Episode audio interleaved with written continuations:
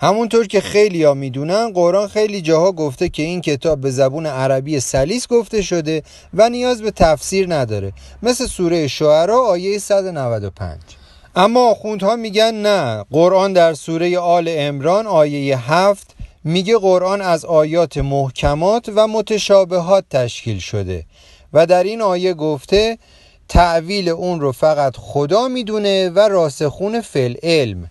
و ما راسخون فل علم هستیم در نتیجه قرآن تفسیر نیاز داره حالا نکته کجاست؟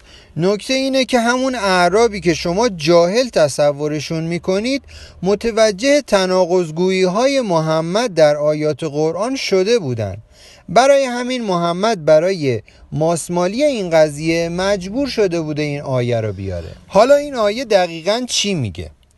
میگه قرآن از آیات محکمات و متشابهات تشکیل شده و افرادی که قلب نامطمئنی دارن از آیات متشابهات پیروی می‌کنن. یعنی قرآن در این آیه اعتراف می‌کنه که بعضی از آیات قرآن اشتباهه و نباید ازش پیروی کرد. تصور کنید اگر خدا کتابی رو برای هدایت شما فرستاده چرا باید یه سری نکات اشتباه بگه و بعد مجبور بشه تصحیحش کنه؟ خب از همون اول آیات درسته رو می‌گفت آیات اشتباهه یا به قول خودش متشابهات رو نمی‌گفت. مثل معلمی میمونه که یه جزوه دیویس صفحه‌ای به شما بگه اما آخر سال بگه یه تعداد از صفحات جزوه من غلطه و نخونیدش. اگر بخونید و اونطوری توی امتحان جواب بدید مردود میشید. اما صفحات غلط رو فقط من می‌دونم و مبصر کلاس. اگر معلمی همچین بلایی سر شما بیاره چه تصوری نسبت به عقل اون معلم دارید؟ روشن شد.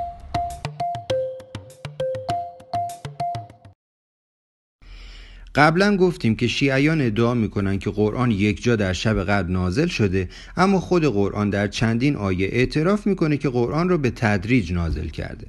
حالا مشکل کجا پیش میاد؟ جایی که احکام بعضی از آیات آیات قدیمتر رو نقض می‌کنن.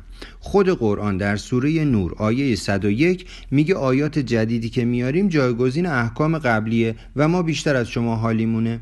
حالا مشکل کجاست؟ قرآنی که الان دست شماست ترتیبش رو آقای عثمان چیده و اصلا ترتیبش با ترتیب نزول واقعی قرآن مطابقت نداره. حالا کی می‌خواد تشخیص بده که کدوم آیه درسته کدوم یکی باید جایگزین اون یکی بشه؟